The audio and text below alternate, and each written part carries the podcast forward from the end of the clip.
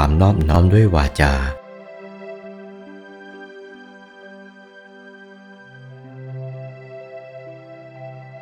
อันหนึ่งนำเรื่องของพระรัตนตรัยไปสรรเสริญในที่นั้น แก่บุคคลนั้นอยู่เนืองๆดังนี้ ก็ชื่อว่านอบน้อมด้วยวาจา และคิดถึงพระรัตนตรัยอยู่เนือง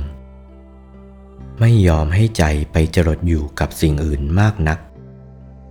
คอยบังคับใจให้จรดอยู่กับพระรัตนตรัยเนืองๆดังนี้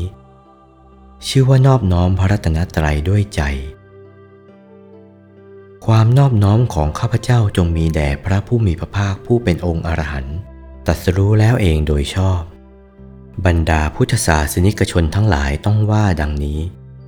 ทั้งคฤหัสถ์และบรรพชิตทั้งหลาย ในเวลาทำศาสนกิจทุกครั้ง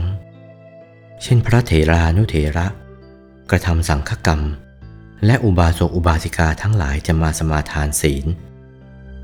ก็ต้องว่านะโมตัสสะภะคะวะโตอะระหะโตสัมมาสัมพุทธัสสะถึงสามหน จะว่าแต่เพียงหนหนึ่งหรือสองไม่ได้ หรือได้เหมือนกัน แต่ว่าไม่เต็มรัตนตรัยทั้งสามการ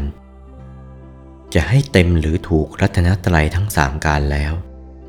ต้องว่าให้เต็มสามหน หนที่หนึ่ง